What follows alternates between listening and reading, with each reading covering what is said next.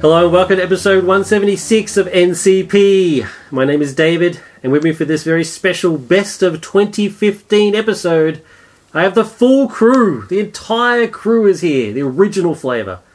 Richard, Ah, yeah, original flavour, baby. Luke, Um, you know, it's not like we've gone away or anything. but I made the full crew is in because of Bo. Crystal, Hello, everybody. and the aforementioned Bo. Hey, how's it going? It's going good, man. Thank you very much for uh, moving heaven and earth to be here today. Uh, it's cool. You didn't break any speed speed laws. I I probably b- broke at least a few. Yeah. Look, you didn't you didn't- you didn't break the law if you weren't caught breaking the law. Exactly right. That's So- that's true. You know what's funny is I almost took the bus here, which is is a weird story. So like, I'm leaving work and I jump in my car and I realize I'm out of gas and I have to decide if it would be faster to catch the bus downtown uh, because it's only a couple stops, or if I should just go ahead and get gas. I went with getting gas, but Yeah. I was this close to just riding the bus here and then riding the bus back later tonight to get my car. That's dedication. wow, that's crazy. As, as I said at the start, for this episode, we'll be going through our best and worst of the year of our Lord 2015 AD. Who's Lord? Yeah, Our Lord. bro. Our sweet lord. That's- Sorry. Sorry about that. So, and that's what I had in my head, but I couldn't verbalize it. Yeah, no, that's I, fair I enough. appreciate it. Uh, the subjects will be uh, best, best and worst film, best and worst book, best and worst comic, and that means a single issue or series. Best and worst TV show, again, series or episode. Best song slash album. Uh, best best and worst event. And when I mean event, it's something that happened in the world, something that happened to you, something that happened to your neighbour, something that happened to your cat. I don't care, just something that happened in 2015. Cool. Okay. And uh, I'm being super strict this year. Uh, we're only have we're only allowing, allowing one honourable mention All right. Okay. One, one honorable mention out of the whole thing. for each Per- category. Per category. Yeah, For each category. not the whole thing. I'm not. Okay. I'm not a complete bastard. Just a, just a mini, a mini bastard. Just a little bit of a bastard. so, uh, so let's, let's get the ball rolling. Uh, let's go in alphabetical order, and we're going to start with Bo. Oh gosh, Best and worst film. best and worst film. Uh, the best film. All right. Well, I'm gonna I'm gonna say I saw it in 2015. I'm not 100 percent sure. Uh, so I'll say Interstellar is my 2015 movie of the year. Cool. Uh, and worst movie that I saw this year, Star Wars. I'm just kidding. It's all good. um, look, That's all right. uh, there are certain categories I don't have worst for either, so That- that's fine. It just means you've had a great year of going to the movies. just man. say you don't have one. uh, next is Crystal. Okay. Um, I actually put a lot of effort into tracking down my worst film because I had to go back and and uh, look at a list of films that um, came out this year to see if I'd seen any, and if Wow. I actually seen a bad one. That's dedication. the best film, on the other hand, was pretty easy. You know, uh, as is tradition with me, it was The Hobbit. No, I'm joking. And that wouldn't count anyway because we saw it in this, I know. like the day of release. I know, but every year for the past couple of years, it's always It been has The been the Hobbit. Hobbit, yeah. Bloody Hobbit. Yeah. No, for me it was um, Star Wars, and for my one and only um, runner-up this year, the, the, the Martian. Oh, awesome. Cool. Yeah. Um, and my worst film, um, which I completely forgotten we even attempted to watch this film, it was Black Hat. That was so boring. It was the epitome of boring. Well, we thought, oh you yeah, know, that, Chris that Hemsworth. really bad. We'll Yeah. give it a go. Yeah. I think we got about 20 minutes in. Yeah, it was Chris Hemsworth, so I had to at least give it a go. Yeah. Yeah, your, your man, your man crush on Chris Hemsworth. Yeah, just just very quickly, I watched In the Heart of the Sea because only because Chris Hemsworth was in it. Yeah, And As I predicted. and it's just it's a typical Ron Howard film. It's that, so that middle of the road, Ron He's Howardness. just he's got it down to a down to a T. Nice. Anyway, good good choices. yes. Uh, next we'll have Richard. That's not alphabetical Yeah, order, no, but but it's your, all name- good. your first name is Dave. Yeah, that is fair enough. That is fair enough. Okay, um, well, for best film, I was going to go with Birdman, which I just absolutely loved, but then it occurred to me it did come out last year, so Yeah. even And though I I think think you actually did see it last year too. I, I can't remember, Yeah. but Last um, year was 2015. Oh, I'll stop it. Enough. That's enough with you. oh be gone. so yeah, so it, it would have been Birdman, um, but um, four films actually released in 2015. Um, uh, the one I'm going with is a film called Going Clear, which is a documentary. Uh, it's Going Clear Scientology in the Prison of Belief. Nice. And yeah. look, it is as happy as up and uplifting as you would think it is. we, well, we actually we uh, Belle and I reviewed that. oh, did you? Yeah. Yeah, uh, just just a harrowing documentary. Like, wow, oh my god. Um, so yeah, that, that's my best film for the year. Uh, my worst film, um, and I just want to say, it's not because it's the, a, a terrible film or anything, but just because I was so incredibly disappointed in it, um, is actually Spectre. Oh, good, Uh, good call. Yeah, after after multiple films worth of build up to get Yeah. to to Blofeld and to Spectre, and just to just to deliver such a boring film. So boring. I mean, there have been great great Bond films, and there have been bad Bond films and laughably bad Bond films, but I've never actually sat in a Bond film checking my watch to see how much time was left. I have. Spot on. Spot on. Uh, then we'll go me. Sorry. uh, my best film is The Martian. Yeah. Uh, it just it's, it's, it was good, it was good for, out of every category. You know, acting, special effects, directing, the whole thing. It's just, it was really really cool, and I got really involved. Uh, my, my honorable mention is John Wick. Uh, it's just because I just it's a a callback to sort of classic action films of my childhood, um, and uh, I've seen that movie so many times now. It's insane. What are you saying I about like- checking your watch to say? Yeah, I've got to go with Crystal on this No, I really, I really enjoy it. It's, it's very, very well done. Uh, my worst film, um, yeah, I was, I was going to go with Black Hat, um, but uh, because Crystal did, I chose, I chose another one. I, I watch a lot of bad films. Um, this is Yes, my favorite category. I just watch, but I intentionally watch films that I know are going to be crap. I mean, when you're watching a film called um, the uh, U.S. Uh, what is it? The Marines versus Zombies. You know it's going to be bad. So, and, and it was. Uh, but there was the, just the pick of the bunch for me is a movie called Jinn. Um, it's mainly because it it sounded like it was going to be awesome. I was like, this is a movie about um, Arabic mythology, so you know the jinns and the afrits and you know that sort of stuff. You know, God created the jinns and before He created man and all that sort of stuff. Got really got heavy into mythology. The special effects were actually decent. I was like, wow, this is actually this might actually turn out to be pretty good. No, it's just is so laughably bad that I've seen I've seen student productions of better quality than this film. So um, they spent all their money in the first five minute special effects sequence. So uh, yeah, Jinn, terrible. Avoid. uh, look, Um, my best of is, in fact, a late entry. Um, it's The Lobster, Ooh. um, with Colin Farrell and Rachel Weisz. awesome. Um, it's uh, a low key, low budget, um, uh, kind of a romance film um, with, a, Kind with of. a heavy dystopian, pitch black sense of humour. Yeah. Um, well worth checking out.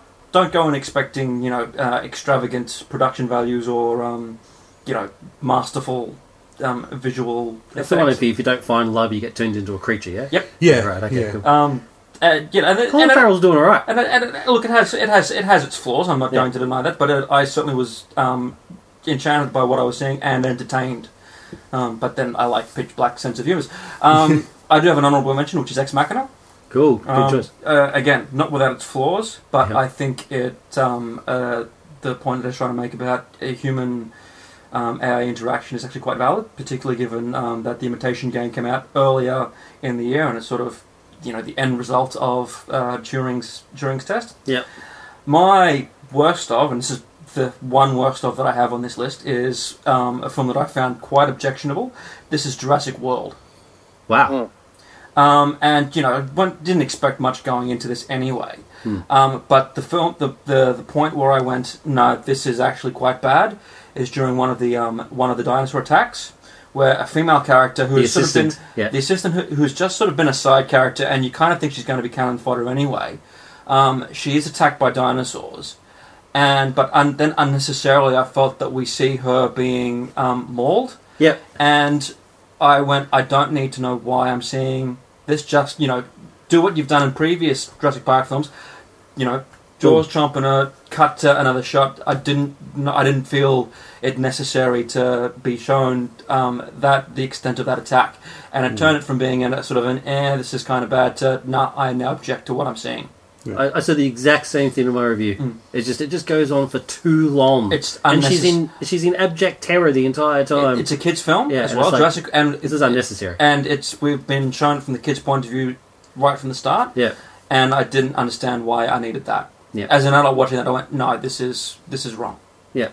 yeah. Especially because it's directly before that, Mm. you see Margarita guy Mm. saving his two margaritas. Everybody laughs, Mm. and then she gets just annihilated, and Mm. it's like, what? What just happened? Yeah. It's the whole tone just shifts. Mm. Yeah, you're right. Yeah, I feel like that movie was way overrated. Like Yeah. it, it Yeah. wasn't my most hated movie of the year, but uh, I definitely think it was way overrated. Yeah. Yeah, I'm with you.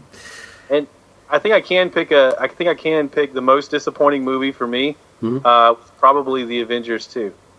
Yeah, I'm with you. Yeah. Yeah, It's not a terrible movie, but it you know it didn't live up to to what we thought it was going to be. Yeah, Mm. I'm glad this wasn't uh, Star Wars Seven heavy. It's only it's only just recently come out, so Yeah.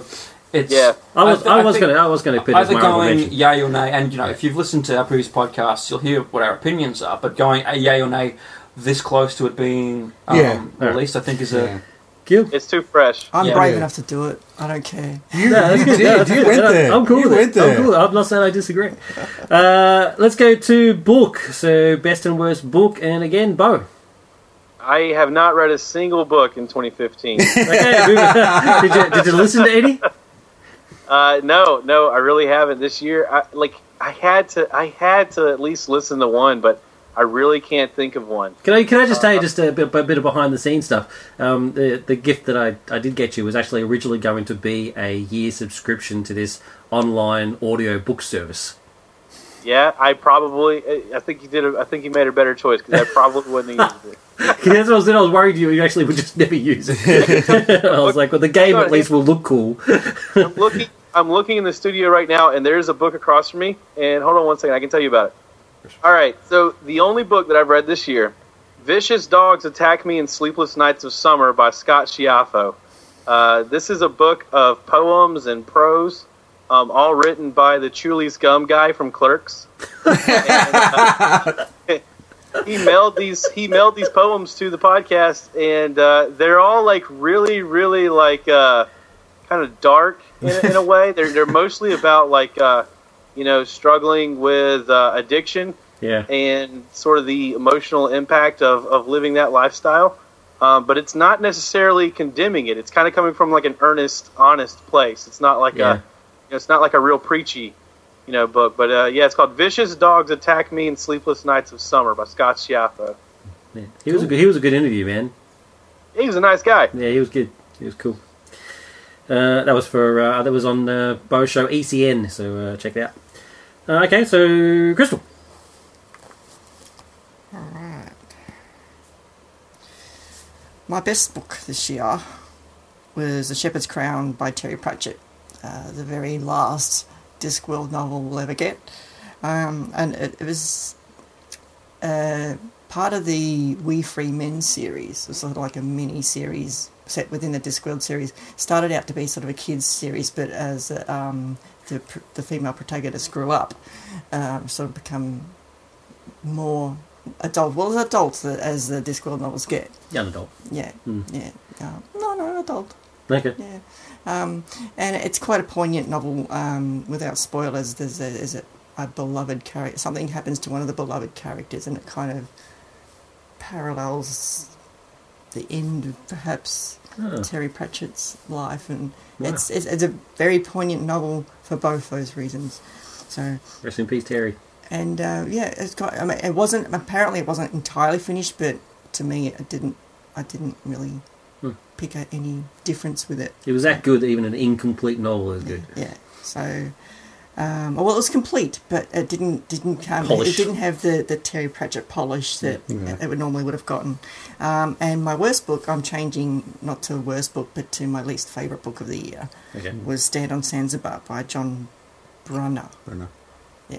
Okay. Uh, It's long. basically for all the reasons I said in the The review, at the time. Okay, cool. that was that was good. yeah. Nice and simple. Uh, Richard. Uh, okay, my best book of the year was uh, The Man in the High Castle by Philip K. Dick. Cool. Um, it was the only book of the ones we read this year that I had actually read before. But what I love about this book is that each time I, I've read it, I just I find new uh, ideas and new elements to the book that I hadn't necessarily picked up on the first time around. Um, and yeah, and I'm really looking forward to seeing this this TV show they've made Yeah, of it. I, I can't even begin to imagine how they've done it, but um, Apparently, it's good. Yeah, yeah. Well, people are raving about it, and um, yeah, and I love the book. It's Yeah. my favourite Philip K. Dick book. So, and people will remember from the review how much I just raved about it.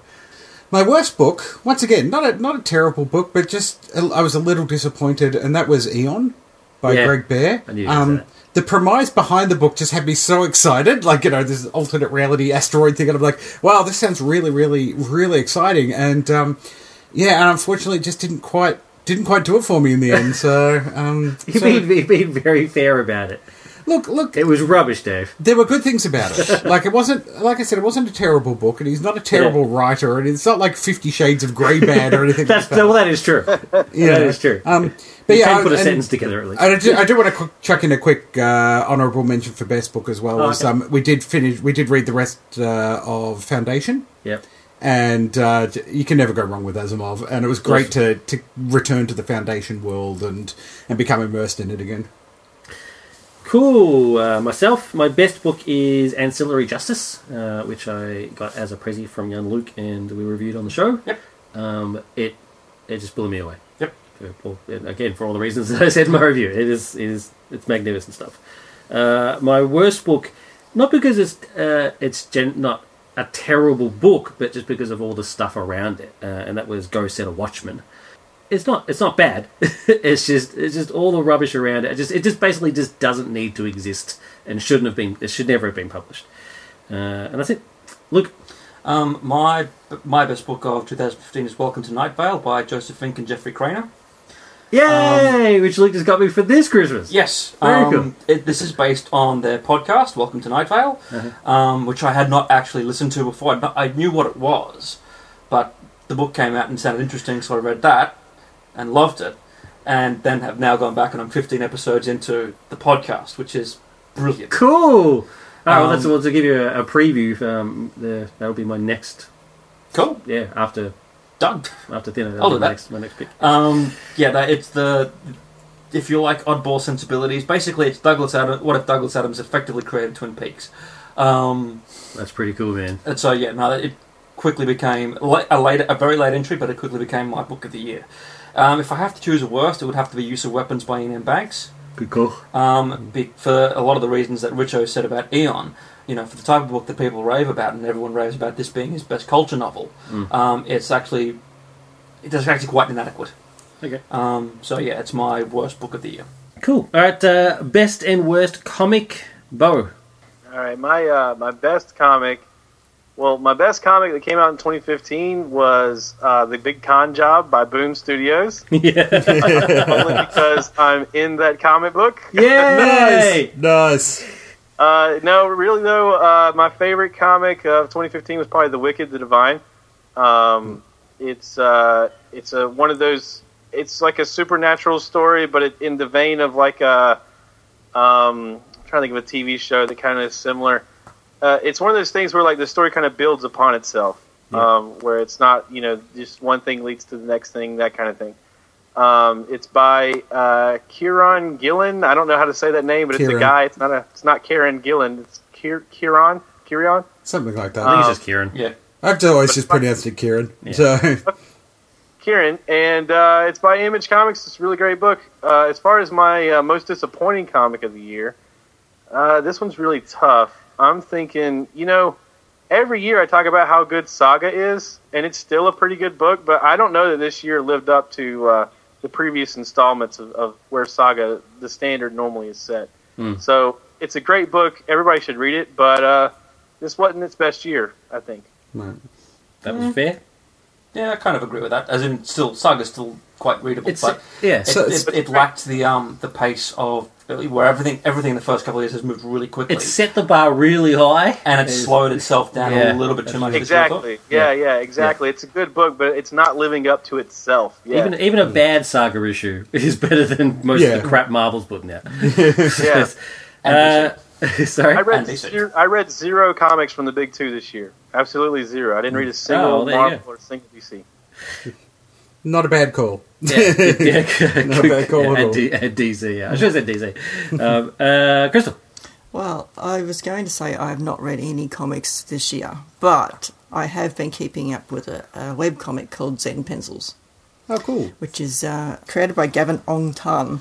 Um, basically, what he does is he'll grab uh, a, pi- a piece of text or some words that have been said by somebody that are in some way inspirational or mean something quite poignant, and he'll create a comic and like a little story out of it, but using those words, and they, they come out really well. Some of some better than others, I mean, obviously, but um, yeah, I, I really quite enjoy those ones. Yeah. So Awesome. there you go. I do have a comic for this. I know. Very proud. Uh, Richard. Yeah, um, I'm finding a bit of a trend when we do these every year now. Um, that my favourite comic of the year is actually done by Jonathan Hickman, Right. um, Well, which was the go. same last year, and um, I, I had He a is chance. Yeah, I had a chance this year to catch up on um, East of West, Awesome. his image Oh, yeah. series with um, Nick Dragotta. And uh, my God, it just bl- it absolutely blew me away. Um, I could not get enough of this How, series. how far are you in? Are you, are you up to date? Uh, no, not yet. I've four trades. Okay. Um, Yeah, yeah, yeah. I just I, it, it had been recommended to me, and I, I, like I said last year, I had the Manhattan Project, so I, I am a Hickman fan. Um, and uh, yeah, so I, I finally had a chance to just track it down, and yeah, I just devoured the series. It is absolutely brilliant, and and I think um, I agree with what Bo was saying about Saga. I think Saga kind of petered down a little bit this year, whereas. The, the last bits of, of East of West that I've read, it's like that book is just building and Yeah. building and building at all times. Something's going to happen and it's not going to be pretty. And it's not going to be pretty. Um, East of West is a fa- is a really fast fast read because it, everything just builds off of itself Yeah, so much. yeah. You just keep you just keep reading. Yeah, Yeah, no, d- don't don't worry. I'm not going to be letting this book go now. and it's pretty. and it's very pretty. Yeah, Nick Dragotta's artwork is fantastic. Um, and um, yeah, actually, I, I didn't have a worst comic, but one has actually now occurred to me. Earlier this year, we had the end of uh, the uh, Brian Azzarello Cliff Chiang run on Wonder Woman, Yeah. which I was really enjoyed. Like I was a fan of this take on the character. It was completely different to anything I'd read before. And then one month after, I dropped the book. Yeah. The David Finch, David and is it Meredith, Meredith. Finch? Oh my god! It's like the book has just taken a nosedive. It's terrible. Um, and um, yes, I I have to say, I have to say, as far as just one issue just killing a series for me, yeah, that worst worst comic of the year. Yep, I'm with you. I'm with you. Uh, okay, mine uh, best comics. Despite trashing Marvel just uh, five minutes earlier, uh, my, my best book is actually a Marvel book, and it's uh, Ms. Marvel.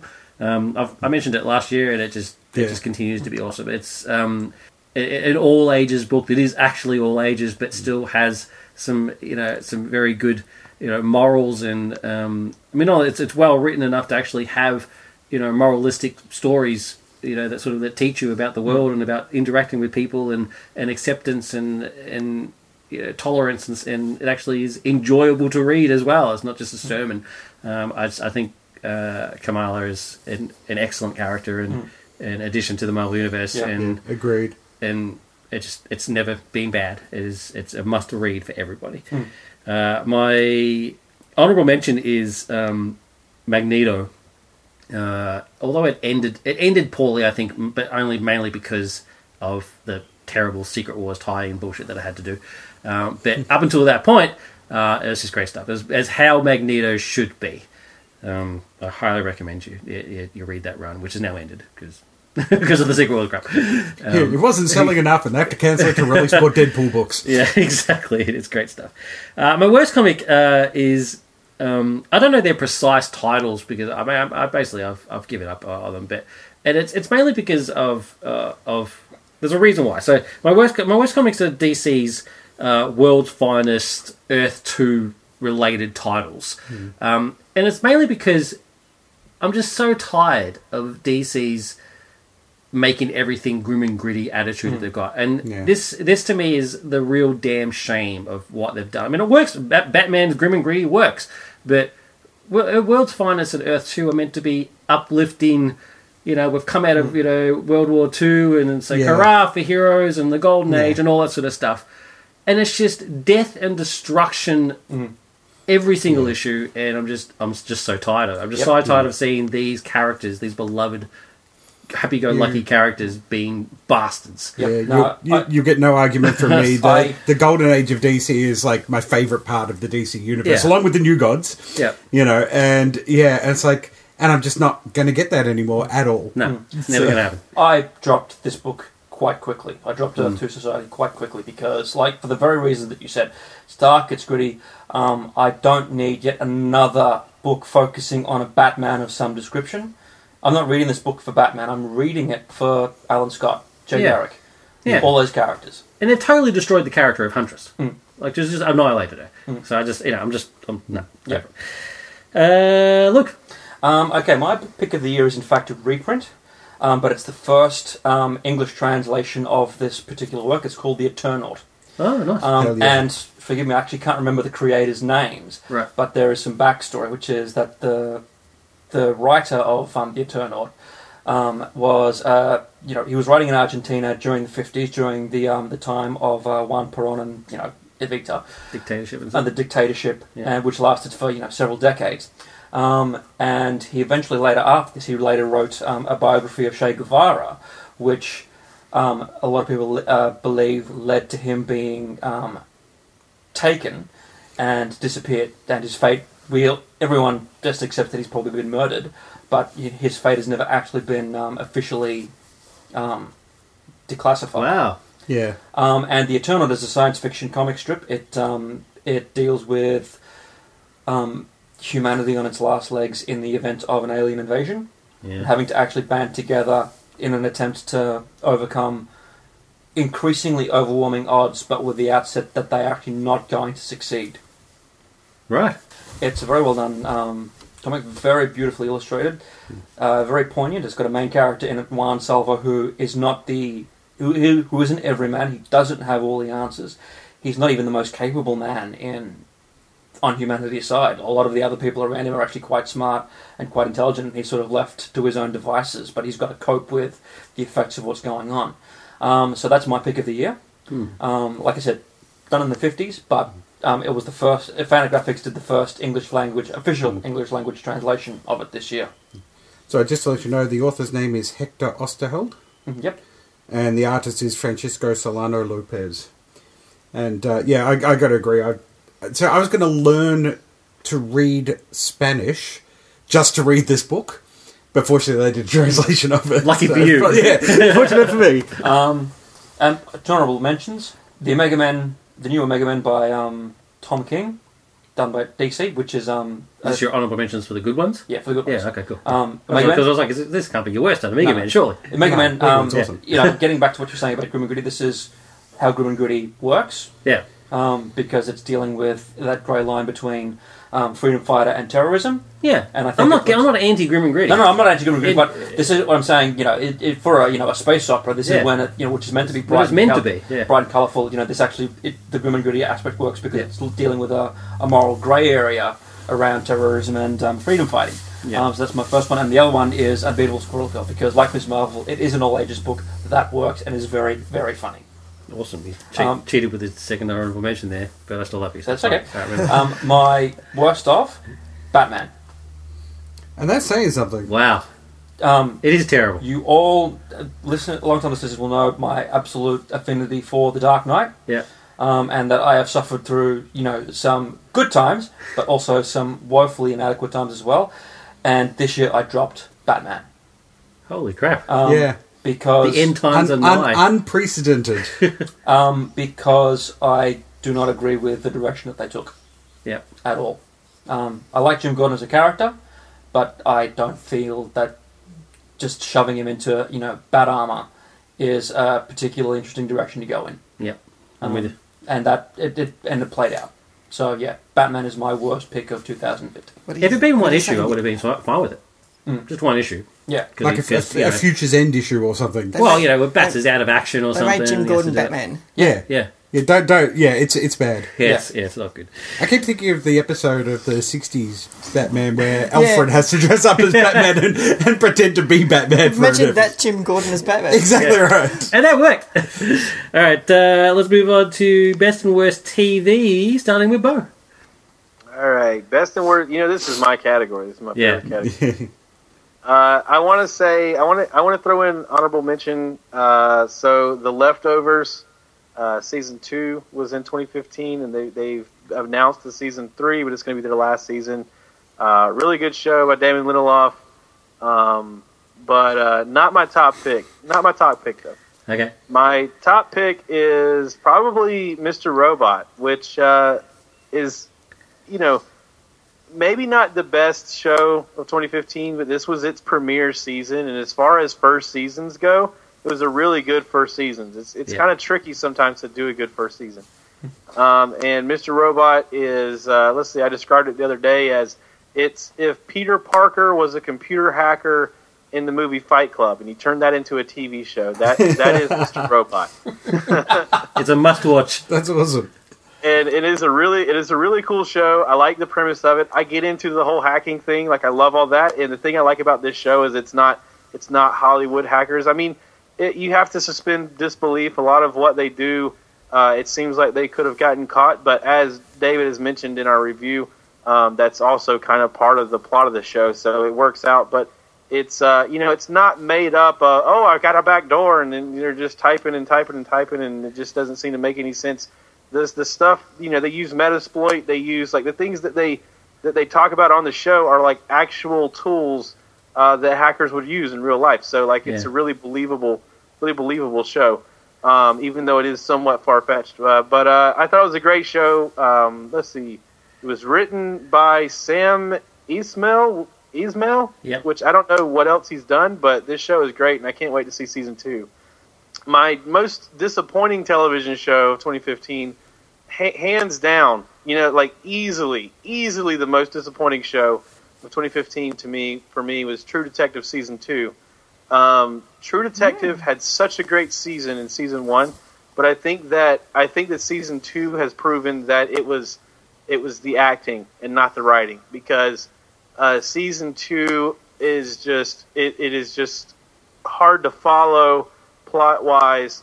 The acting is is just completely bland in most cases, and it, you you you can't watch it and follow why the characters are making some of the decisions they're making. Yeah. It just it is just not it, it is not a very good show, and I think and I, and I think it's a real shame because season one was so good, but I really I really think that if we were to go back and rewatch season one after seeing season two, we would realize that it was it was the acting that made it so good, and and the writing was probably just as bad on season one, and we just it was just so overacted we never noticed it. That's Um, interesting. but they totally they're you. still doing season three, and you know maybe maybe it'll redeem itself, but. Yeah. Yeah, I Mm. totally, totally agree. Um, because, because of yours, I'm actually I'm going to change my honorable mention. But anyway, next is uh, Crystal. Yeah, that's that's interesting. I, I, I, I did like the season first season much better, um, but yeah, it'd be interesting to actually go back and rewatch it and see if that's the case. Yeah, Yeah. Yeah. I Um, totally agree. Anyway, on to mine. Uh, I don't think it actually premiered in 2015, but uh, my favourite show of the year was Orphan Black. At least the first two seasons. Mhm. Season three kind of lost it. Sort of once you get over the novelty of they're all clones and um, how many different characters you can play, the the storyline takes a bit of a weird turn. and It's just sort of like, loses your interest. But that first season and probably about mid to two thirds of the way, season two, Hmm. very engrossing and. Um, Tita- Titania, Titania, Yeah. Titania. Yeah, she's just Tatiana, sorry. she's just probably my favourite actress of 2015. Yeah, We didn't put that category in there, but I'm just inserting it in there now. I'm with you. Here's Brent. Well, my worst TV, my, my most disappointing episode of television for the whole year is the Dust Monster episode of Doctor Who. I don't. I love Doctor Who, but um, this season uh, there's a lot of story times that made sorry story sorry story storylines that made me think, really. I mean that happens to me in Doctor Who sometimes, but anyway, but this one more so than usual. It, it's it sort of got better toward the end. Yeah, But um, this one in particular, I just could not get past the dust monsters. It was like, yeah, dust monsters made out of the sleep in your eyes. And it's a story that's an episode that doesn't have an end. Yeah, You know, they just sort of go. They get told they're going to the planet to warn them, but yeah. you don't actually see. That's you know That's I think you're the little supposed to get it, but it's just it's too vague. and Yeah. it's and and that's Doctor Who actually works when you, you it needs a sort of a cleaner end. That's the you know what it's all about effectively. probably, I quite should have, like- probably should have thrown a spoiler alert. This is revealing what they're made out of there.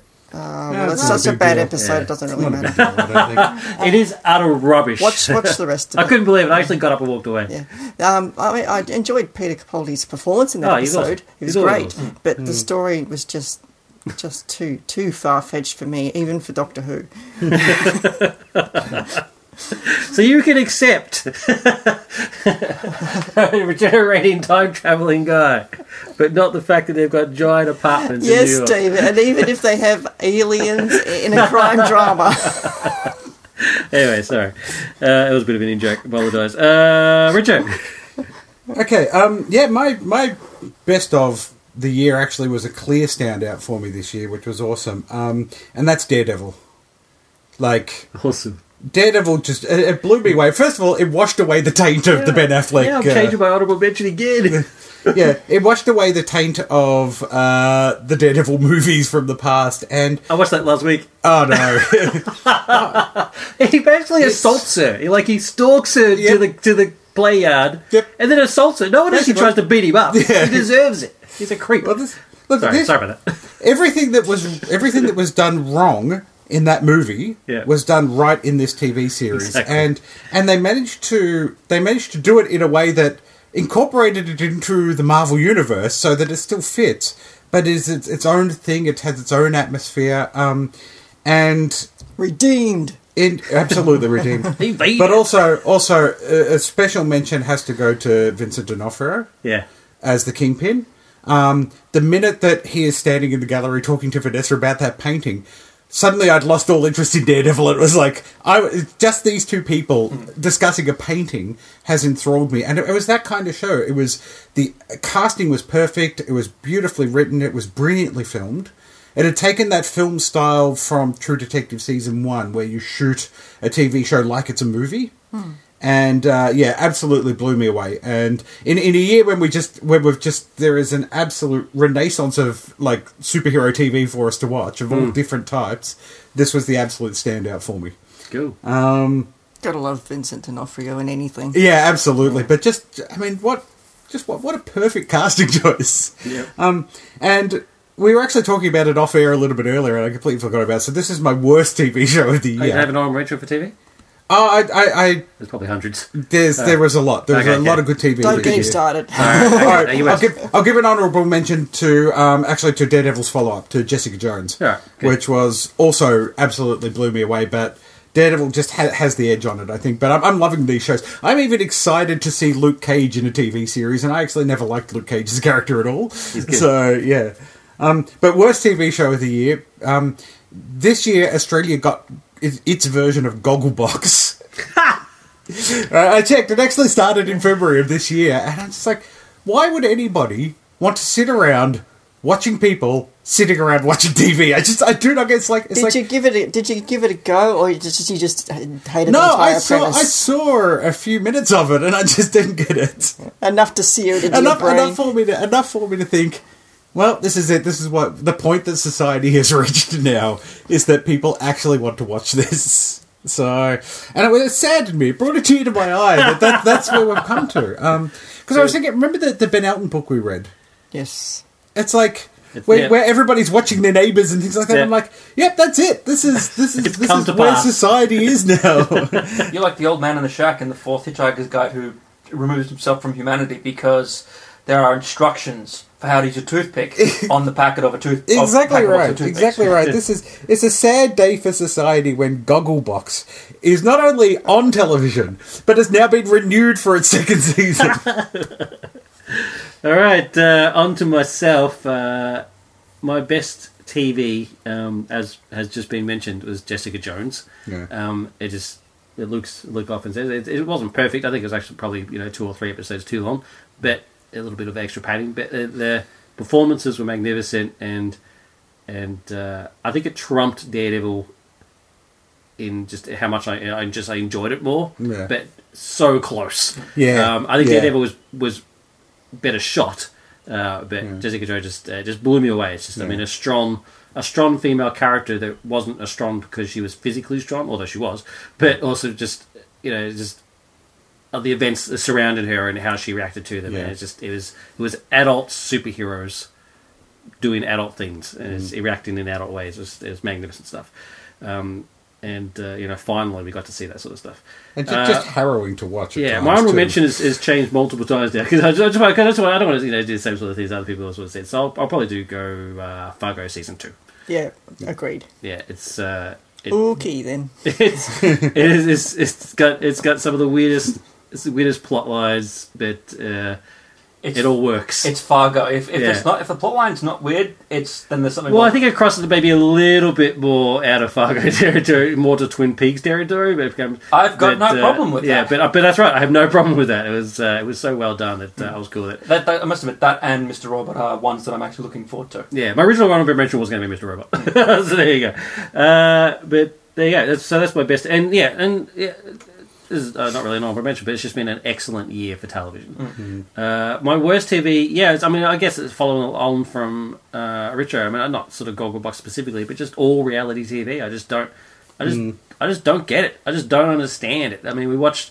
There's an ad playing at the moment for Australia's version of uh, My Kitchen Rules, and Oh, that Jessica one. I and I just, in her I just don't understand why people want to watch this crap. I just don't get it. So I, I guess that, that's what where it goes There's to. actually some I don't mind. I don't mind that Gordon Ramsay show. I didn't like. I didn't used fun- to like him, but I, I quite like how he turns these restaurants around. But that's Yeah. also about seeing, you know, the absolute abuse that he throws at people. No, no, no. It's- It's not not, that not As that in- sort of no, show. no, I know what you're talking about Yeah, because I actually yeah. used to watch Kitchen Nightmares as well, yeah, and yeah. It's it. Yeah, he, he grabs a Yeah, this one's the hotel a, one. fail, a failing hotel and Mm. helps turn them around. It does. There is a bit of f bombs thrown around as well, but yeah.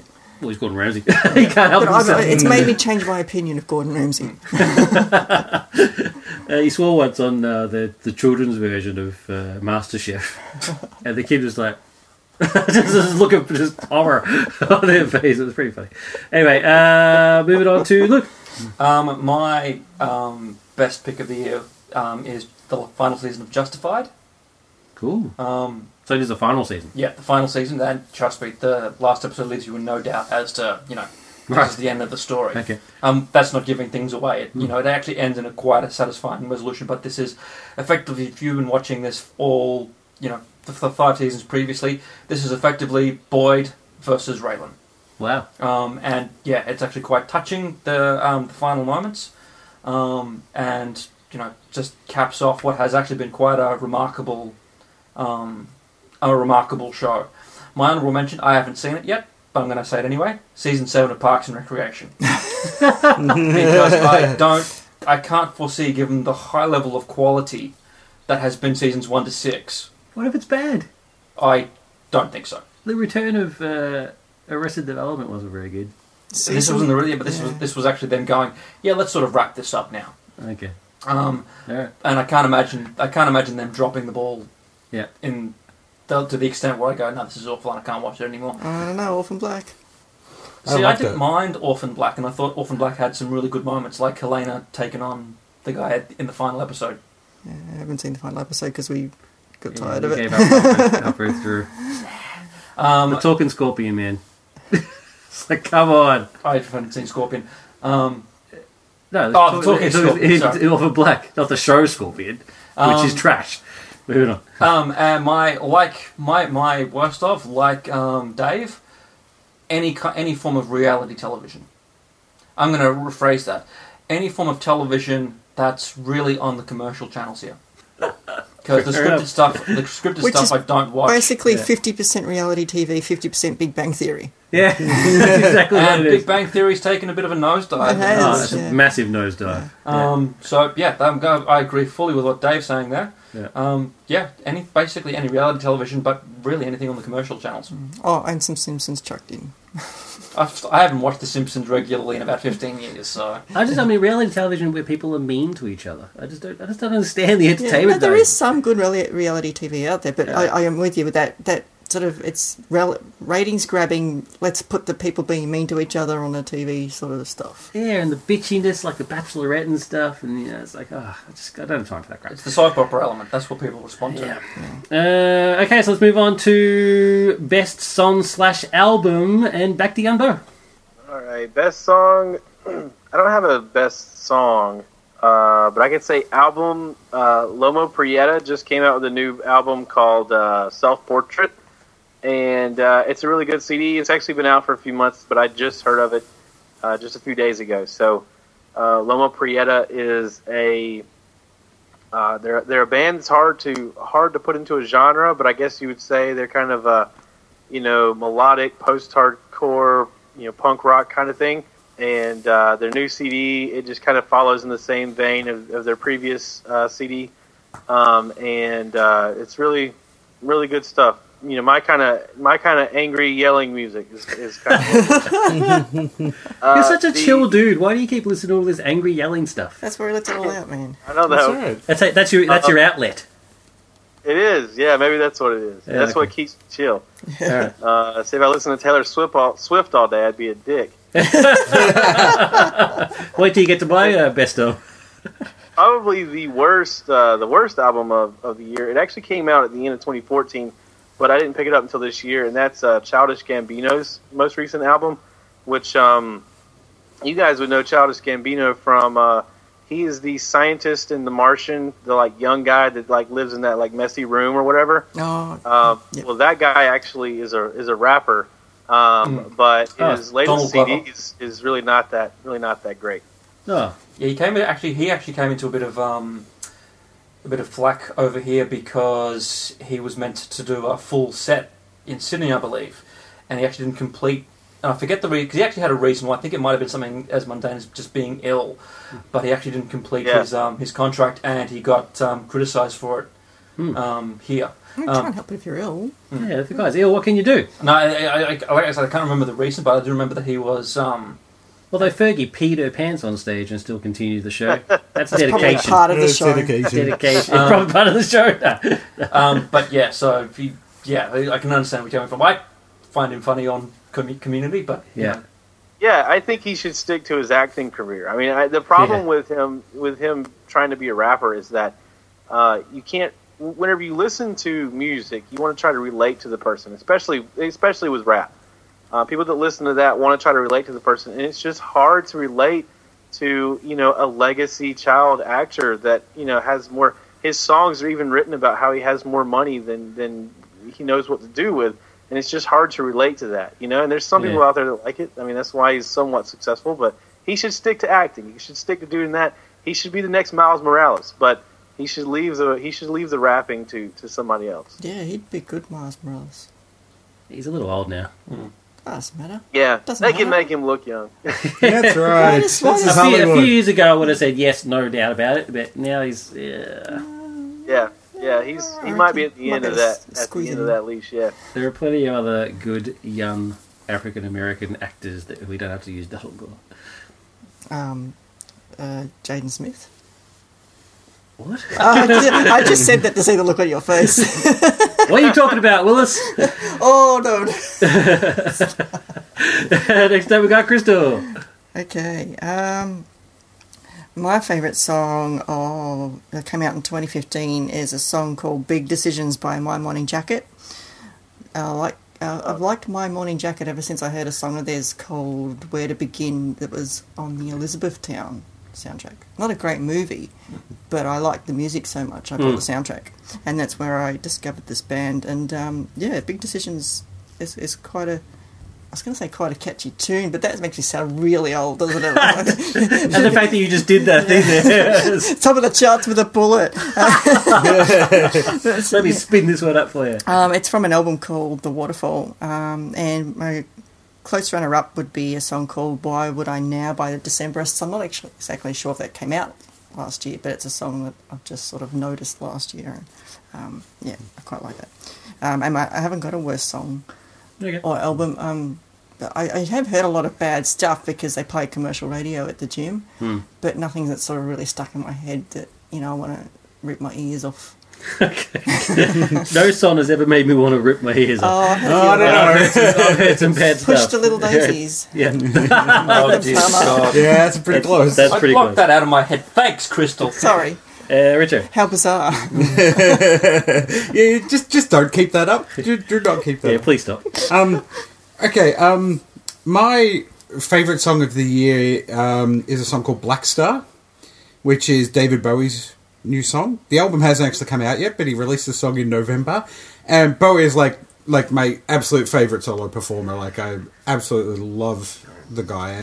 So my worst song of the year, um, I want to first of all I want to give an honourable mention uh, uh, to a song actually that came out I think 2013, but I had been fortunate enough not to hear it until this year, um, and that was uh, One Direction's cover version of uh, Blondie's "One Way or Another."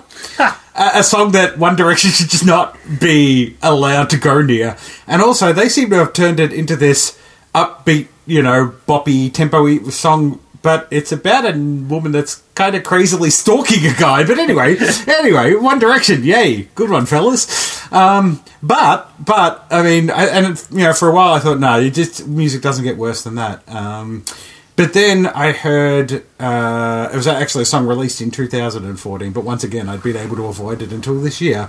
I heard um, Anaconda by Nicki Minaj. Oh my god, this song is just it's abysmal. It is abysmal. It is it is everything that is wrong with music. It's in not even a worst song though, Dave. Well, this, look, I've, I've, I'll be honest. I've never heard a Nicki Minaj song before in my life. Really, but you managed to avoid every single Nicki Minaj song until this one. point. Until this one. Until It's- Anaconda. Yes, you listen to Dirty Ho. Dirty Ho. Yeah, Yep. Well, uh, great. All right. Dirty Ho. it's yeah. even worse. I, I can't imagine that that's possible. No, it's- like the bar, the, the bar has been set so, so low, low. by Anaconda. um, yeah, my, just, my, just my, my worst song I mention was going to be every single Nicki Minaj song. uh, that'll give you an idea. I'm, I'm, I'm agreeing with you 100%. Yeah, look, I've, I've, I've managed to avoid a lot of people like Nicki Minaj. Yeah. You know, um, and you know, like I, I couldn't tell you the name of a single Miley Cyrus song, or you know, but yeah, this You Anaconda couldn't name a single Miley Cyrus song. no, oh no, no, she did have a song called Wrecking Ball. Wrecking Ball. There. I, I haven't- Surely. I haven't heard the song. Oh, okay. Don't know anything about it, but I do know she had a song called that because Bruce Springsteen had a song and album come out around the same time Right. of the same name. So Oh, really? Yeah, Oh, yeah, really, really good. So yeah, so um, yeah, so Nicki Minaj, well done, Anaconda. Okay, uh, with my one, now, I'm uh, I'm sort of well known for my poor taste in music. It's uh, it's been one of those sort of things where I've been uh, picked on throughout my childhood. Yeah, yeah, I've, I've picked on uh, yeah, Dave a lot. one of these people in the room. Yeah, yeah, over So- the years for and sometimes it's, it's been justified. yeah, let, us call let's call them questionable choices. questionable choices. I mean, uh, when you announce to your to your group of friends that uh, you like the song "Shy Guy," Yeah, okay, that that was you're a pretty much asking for it. that was a that was a, a bad Yeah, it was. for But us. uh, That, that was on- almost friendship ending, but we got through it in the end. following on from that tradition of bad songs, uh, my best, by all my favourite songs of the year. Uh, both of them actually came out um, 2014, but I didn't hear them until 2015. Uh, I'll go. I'll do my. Uh, uh, my favorite, my actually favorite song was "Is This How You Feel" by the Preatures, which I actually think is kind of respectable. It's, it's a nice little, uh, you know, boppy tune uh, by an Australian band, Australia's own, the Preatures. Cool. Uh, so that's pretty cool. Uh, but my uh, honourable mention is uh, "One Last Time" by Ariana Grande. Now, hopefully, Bo doesn't uh, disown me for for saying that. But uh, Ariana Grande, I can't stand her as a person. She's just a, a bad person. We'll just we'll leave it at that. She's just not a very nice person. Um, but uh, this song, I don't know what it is about it. I can't understand. I don't understand it. The first time I heard it, I actually listened to it on repeat my entire journey home from work, and that's a good hour. And it's just insane. I don't know why. I, I- No, no, no, that's not insane. Yeah. You're insane. It was it was it was just weird. It's, it's not even that good a song, but I, I don't know what it is about it, but it just it's stuck in my brain. Um, I love it a lot. Uh, my worst uh, song. Uh, I've, I've picked these two songs um, mainly more because of the message behind them than the actual tunes themselves. Although the tunes are bad, uh, but the actual message. Uh, so I'll do my honorable mention first, which was uh, "Dear Future Husband" by Meghan Trainor. Um, which is, you know, Meghan Trainor, you'll know her from that All About That bass song, Yeah. No Treble no treble, no um, treble. terrible song. I mean, it's it's it's essentially skinny shaming, and everybody seems to accept it because you know everybody's so used to you know the fat shaming, but you know skinny shaming obviously it's it's okay. I don't know. It's weird. I don't get it. It's a terrible song. Uh, the the message behind this song is all about her talking about her you know future husband and the fact that she's always going to be right and she, he should just accept it and you know if he treats her well enough she may let him you know love her, and I don't know. It's weird. It's terrible song. Uh, but following that sort of theme, uh, my the worst song is uh, again it's another 2014 song. Uh, I think I think it came out in 2014, but I heard it in 2015, um, and that is "Smartphones" by by Trey Songz. Um, I'm not making that up. That is his name. Um, now he's uh, not only is it just a terrible song, it's that sort of that sort of that what people call R and B these days, Yeah. but it's not R and B. It's just that No. auto tuned rubbish. Um, It has neither rhythm nor blues. exactly. It has neither of those things. Uh, uh, but uh, anyway, so it's, I've never heard this guy before, and, and hopefully never hear from him again. Uh, Smartstones. The story, so the story behind this song is essentially this guy is cheating on his girlfriend. Uh, he accidentally pocket dials his girlfriend, and she then, of course, then listens to the what the, the shenanigans going on, um, and then he realizes that he's accidentally pocket dials her and then thinks, you know, what am I going to do about this situation? And instead of thinking, you know, oh well, I should fess up and you know and profess my undying love and and uh, admit to my mistake, no, he's just going to lie straight to her face, and that's exactly what what he does when she confronts him uh, with the the facts. He's like, no, I don't know what you're talking about. You're obviously you're crazy. You didn't you didn't hear what you clearly heard. And uh, and she accepts it, and they go on. He goes on with his cheating ways. Now, this song off- offends me. Uh, not only is it a bad song, but it's also it's the fact that this message is being put out there to, to young men that it's acceptable to a cheat on your girl and b treat her so badly that you then tell her that she's wrong when she's clearly right. Uh, it just it, it just it drives me mad. I just can't stand it. I'm not saying I'm a perfect person, but I've never cheated, and uh, I just find the whole thing just abhorrent. Uh, but anyway, on that that soapbox, pass it across to Luke. Um, okay, so I've sort of split mine into best song, or favourite song, favourite album. Yep. Um, my favourite song is um, Vagabond by um, Burn Antares. Um, That's a cool name, man. Burn Antares. They're um, they're an Australian band, um, and the song is sort of got a bit of a rhythm, and, as in old-fashioned rhythm and blues. Real rhythm and blues. As in, we're talking, you know, 50s and 40s and 50s Yeah. with a bit of a jazzy funk feel, and it's effectively that with a bit of Walk on the Wild Side by Lou Reed. Um, Cool. In terms of the actual song itself. Um, and my album of the year is um, A Currency of Man by Melody Gardot, um, who's sort of shifting away from uh, sort of the more uh, jazz oriented stylings of her previous albums into a li- putting a bit of funk and a bit of soul into um, into this one as well. But I think it's a, a top notch album. Um, Awesome. My Just very talented girl. she Yeah. is, and even think the album, the absence, which isn't particularly strong, is still you know quite listenable. I think um, she hasn't quite matched her first album yet, but you know, Currency of Man does a pretty good job. Um, my worst song of the year, I can't tell you the name of the guy or even the name of the song. Hmm. Um, but this guy was this guy's song was played on Jimmy Fallon.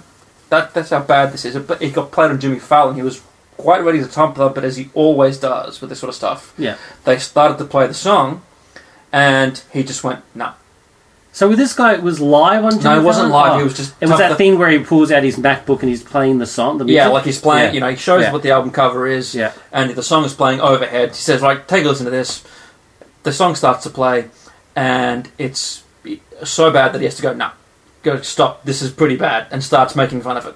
That is Um, brilliant because he usually just sucks up he everyone's usually ass. just goes, "Yes, no, this is great. This is great This stuff. is awesome. This is awesome. It's brilliant." Yeah. Even though quite clearly not everything can be often. Yeah. Um, but um, the song starts off with him, this guy, making a dedication to you know all the ladies out there who like um, cinema, um, who like to go to the movies, um, and it sounds pretty bad. Yeah. He went on ABC Breakfast the next day Right. because for some reason they must have been like low on content, Yeah. as ABC Breakfast quite often is, um, just to talk about it. And they thought, thought, oh, you'd be lighthearted fun. The guy was hopeless, That is just brilliant. unable. I gotta to look this up. unable to articulate himself um, in because he's a Melbourne-based guy. Unable to articulate. Is he himself- Australian? Um, no, he's actually uh, African by descent. Right. Um, but yeah, he's um, he's based in Melbourne. Well, that Um, makes him Australian. Mm. if you live in this country, you're Australian. yeah, I'm not saying that, that as Alright. in, you know, That is Um, hilarious. but yeah, it just awful. awful. So if you uh, know what know what I'm talking about here, um, please write in Yeah. so that we can um, Let us know. we can actually lambast this guy on a more public forum and say this guy is. I feel bad for the guy. At least he's not singing about cheating on his woman. I mean, Listen talking about the the song. ladies who'd like to go to the cinema. Listen to the song. I'll go to. I'll, and then I'll, watches that. Then watches interview. I'll, I'll watch it. I'll watch it. I'll listen to this. song. Brilliant. Best and worst events. Okay.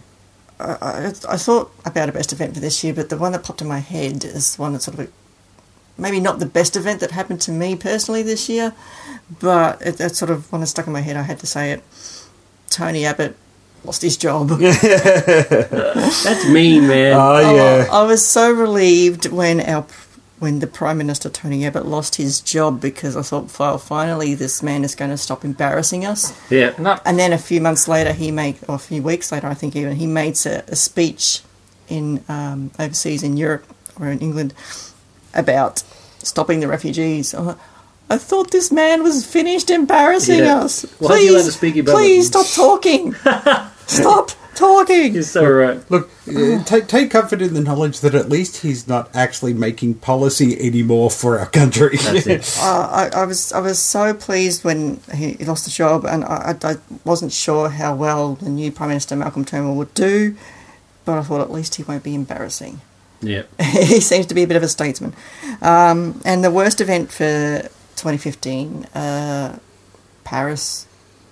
Uh, um, there was a lot of flack on Facebook when people put the Paris flag on their pictures and things, going, "Well, this happened as well, and that happened as well," and um, expressing your support for the people of Paris doesn't necessarily mean you don't care about any other of the horrible events that also happened at that time. Yeah. It just means you're supporting those people.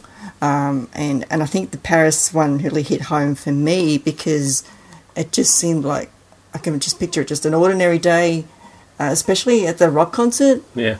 You don't expect people to burst into a rock concert and just start slaughtering everybody. I haven't felt that bad about something happening since 9 11 because it just it's i mean we have horrors that happen in the world every day all over the world and, and most of them probably in the middle east at the moment but it seems so far removed and it doesn't mean that's any less horrible or any less terrible but it seems so far removed from my everyday life whereas um, these places are very similar to my everyday life and it's just it just that's just what makes it so horrifying and brings it home so yeah paris for me is my worst event for this year Uh, wow. Okay, cool. Well, mine's nowhere near as serious, and now, Sorry to now, end now I feel bad. Sorry to, sorry to end on a we should probably downer. we should do events first. uh, okay, so uh, Bo, Uh, yeah, so my best event of the year was going to be in the documentary in New Jersey.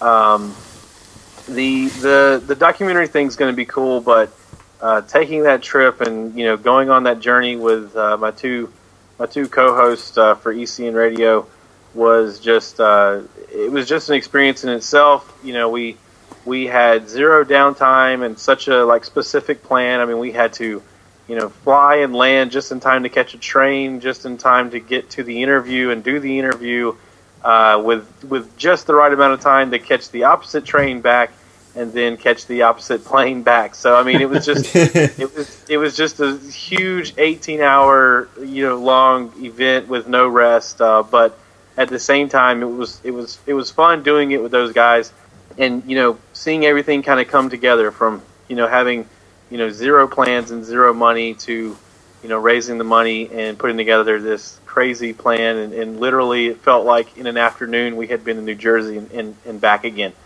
I, I recommend everybody check out the uh, ECN episode uh, that, that details the, the Odyssey.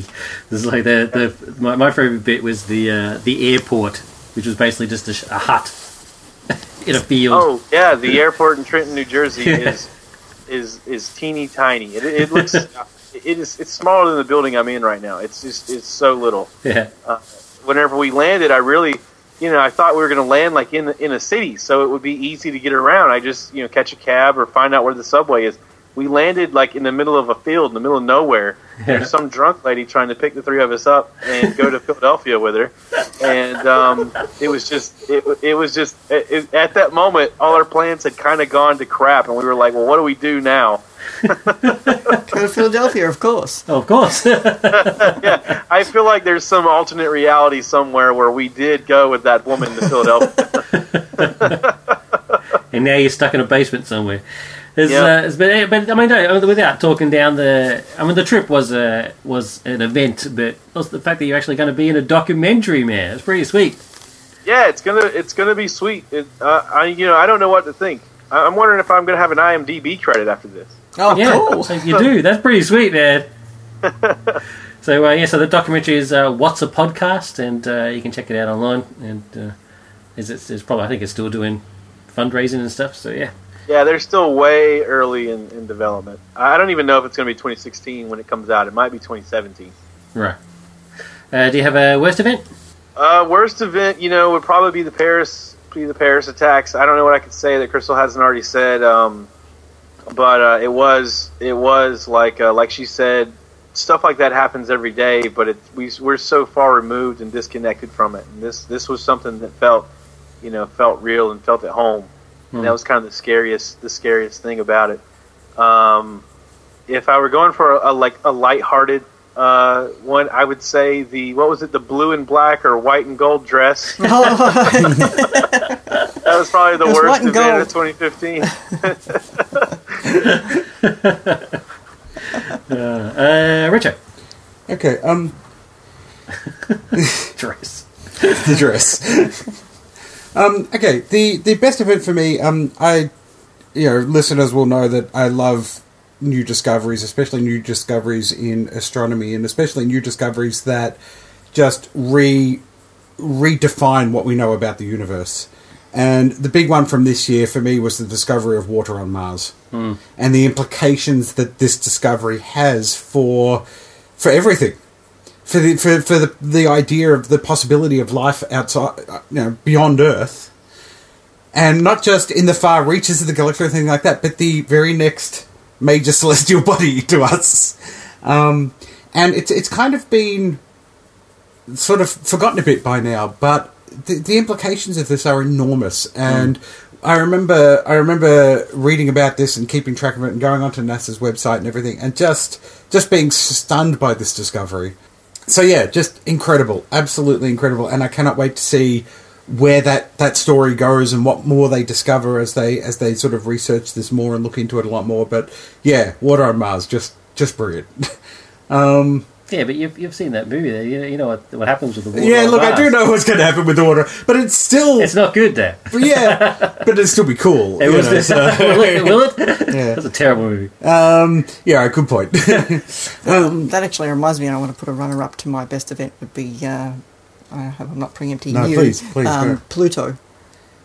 The, What about it? The, the um the the It's- imi- after such a long journey, the images finally came back from Pluto. We now Yeah. have gone from knowing practically nothing about Pluto to knowing A little more. zillions of information. Like Yeah. the, the little love heart on it. yeah. yeah, no, look, a- absolutely. There is just we're we're at a state, a point now in the history of humanity where we just information is coming to us so quickly about the universe and about our solar system, and and it, it's brilliant. It's really really amazing, um, and I just cannot wait to see what comes next. Okay, the worst event of the year, it has to be the Syrian crisis. The the mass movement of people, the likes of which you know, hasn't been seen at least since World War Two. It's just been harrowing to just follow that story and see the images that are coming through every day and the the politicizing of it, the shutting off of borders, the you know political shots that people are taking against one another rather than going, hang on a second, there's a real serious problem here and we need to do something about it.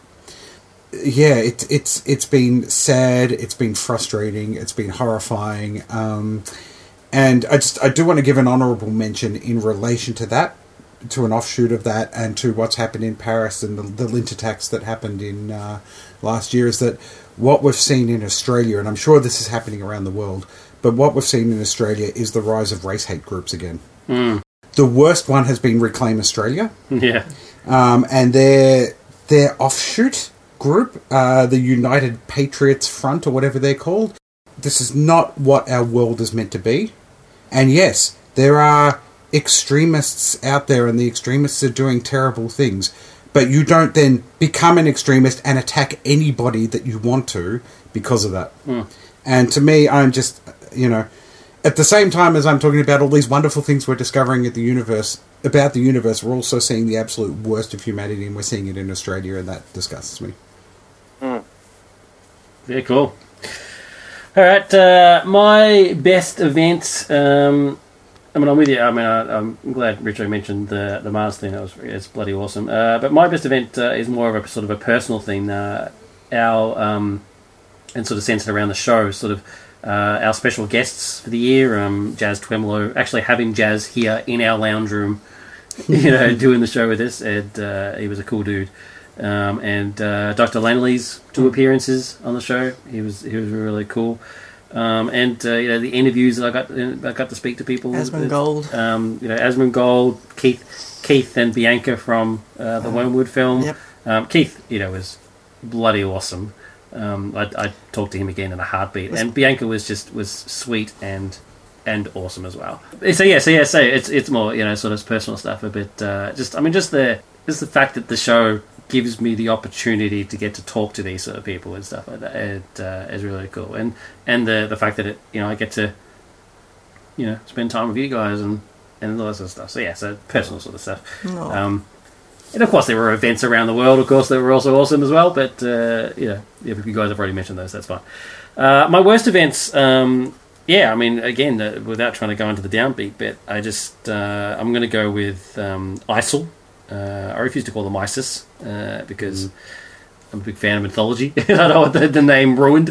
Uh, but so so so ISIL, um, just everything that they stand for is uh, is abhorrent, and uh, you know, I mean, it, it ranges it ranges from the destruction of archaeological, you know, sites that are now gone forever, um, all the way up to their just disgusting human rights abuses. Uh, yeah, they're I mean they're a disgrace, and I, I, I see no way out of how to sort of handle it. I mean, I'm no no politician. I just I don't really see a sort of way to stop it from happening. But I mean, yeah, I mean, I guess it ties into into Richo's thing. I mean, as, as disgusting as they are, you can't you can't uh, condemn an entire race of uh, race of people. Is it race right? Religion. religion of people. Yeah, religion of people because of it. But anyway, I mean, ISIL is just an absolute disgrace. Um, and uh, for me, uh, the passing of Leonard Nimoy. Um, we do, uh, you know, sort of, you know, rest in peace pieces on the on the show uh, every now and again when somebody uh, who means something to us has passed on. Um, but I mean, Leonard Nimoy. I mean, I, I never met the man, um, but everything I've I've I've seen and read uh, just shows me the the caliber of person that, that he was, and and he's uh, he was one of the the few times when a celebrity's passing has actually affected me deeply. It was a I, I didn't I just didn't realize just how major a part of my life he was until the inevitable happened. Uh, so um, I'm glad that he's no longer in pain, but uh, it really it really upset me um, that he passed on, and the the, the fact that I never actually got to meet him was uh, was a, was a damn shame. So uh, yeah, Leonard Nimoy, rest in peace, Luke.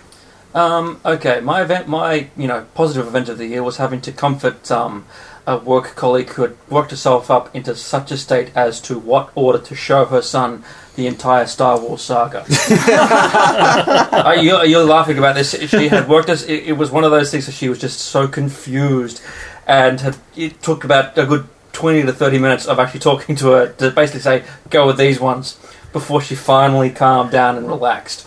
Uh, so that's a memory, uh, a memory that I've What got. did you? What was the result? Basically, we just said go with the classic trilogy. And ignore the prequels.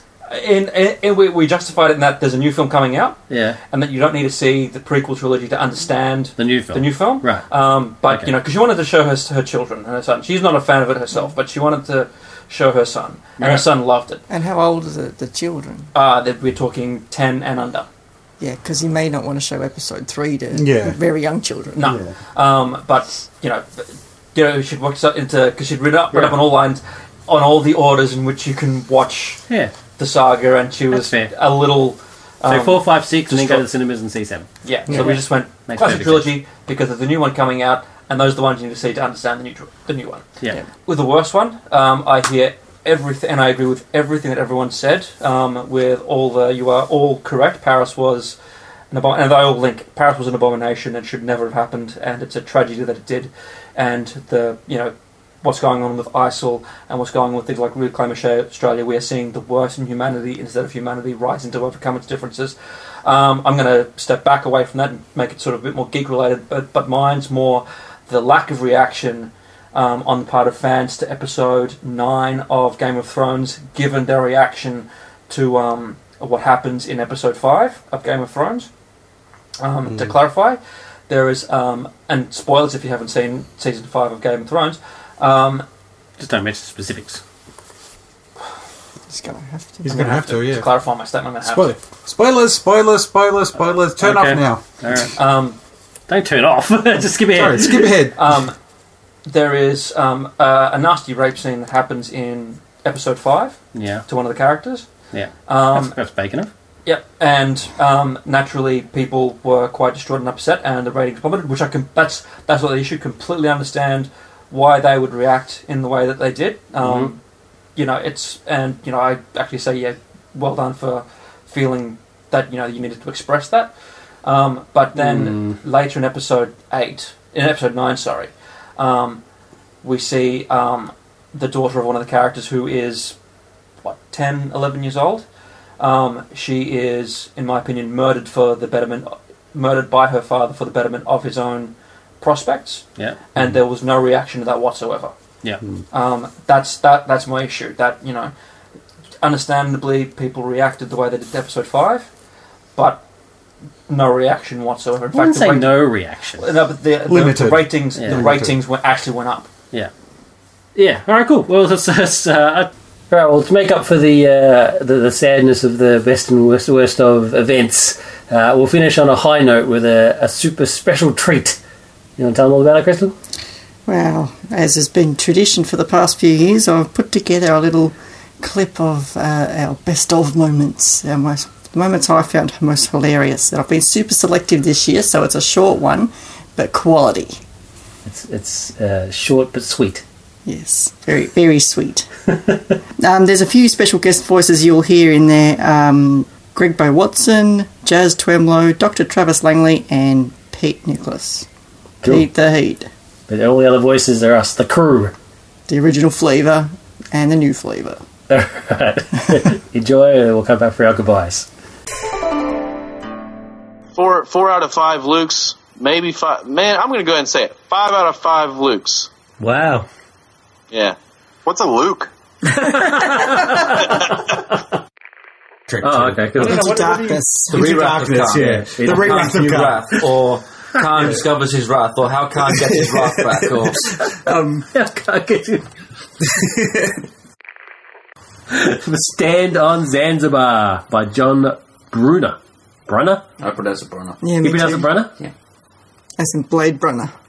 I'm sorry, did you say Blade Brother? Blade Brunner. That was- Oh, that was- is uh, she? If his middle name is say you Blade Brunner.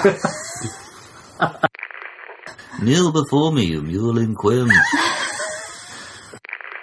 Hot Pursuit and the D Train. I don't know. Uh, Giggity, you know what I mean? the D Train. Oh, yeah. All aboard. Brave Town, Prego Land, What? Prego Land. All aboard the D Train to Prego Land. First law of nerd culturalytics. The critic is always right. Law 2. See Law 1. Law 3. The first two laws still apply. I would have thought that the first law would be Luke is always right. I am the critic. No, you're the world's harshest critic. We're all critics. Law 0. the harshest critic shall be known as the critic in these laws. Um, he also appeared in the uh, Abominable Dr. Fives. Abominable. Abominable. Abominable. Abominable. Like as in snowman. snowman. You put the wrong emphasis on the wrong syllable.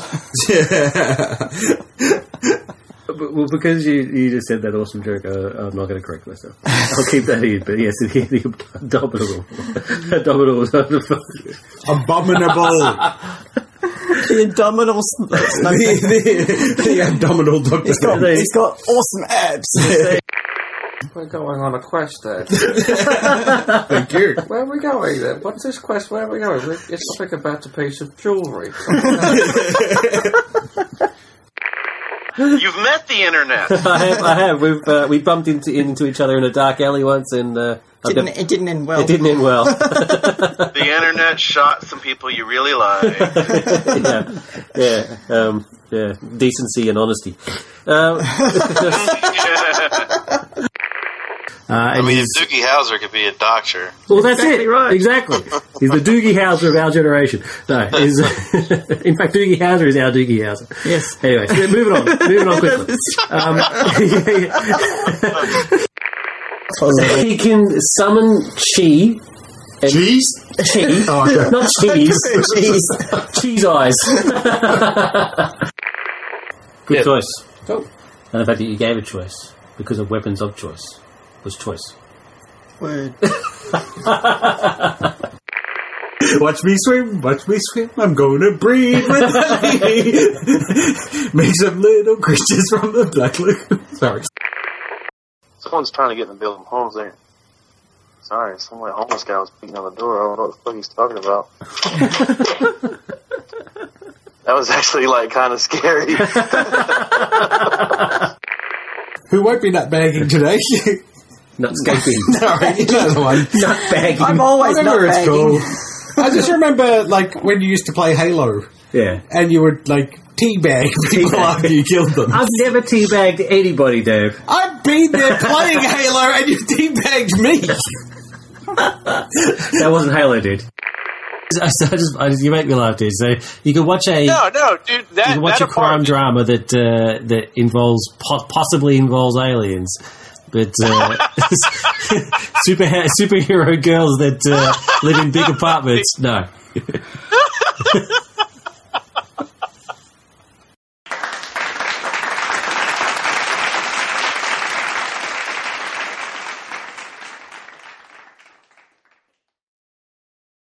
That's it for episode 176. Thank you very much for joining us and partaking of our uh, best and worst of 2015. It was a good year, a fine vintage. It was a good year. No, it wasn't. It was No. terrible. it depends on the definition of good. It had some good things. It had some good things. so that's it for me and the crew. Richard, Well, I'm the best thing and the worst thing of 2015, so. that's so true. Yeah. Luke, I put emphasis for him on the blast bit. Crystal. It was a year. It was. It was 365 days worth. Yep. And Bo. In 2016, do you think Kendall Jenner has to get two Mother's Day gifts now? Now, there, there you That- are asking the big questions, man. That's uh, ending ending on a controversial note. I like it. That's how we roll. Bye. Bye. You've been listening to NCP. Thank you for being a part of our crew. If you would like to support the show, you can use the Amazon widget on our website to do your Amazon shopping. If you have any feedback, please go to nerdculturepodcast.com forward slash contact us, where you will find a list of the many different ways you can interact with us. We'd love to hear from you. Thank you for listening and stay tuned for the next episode.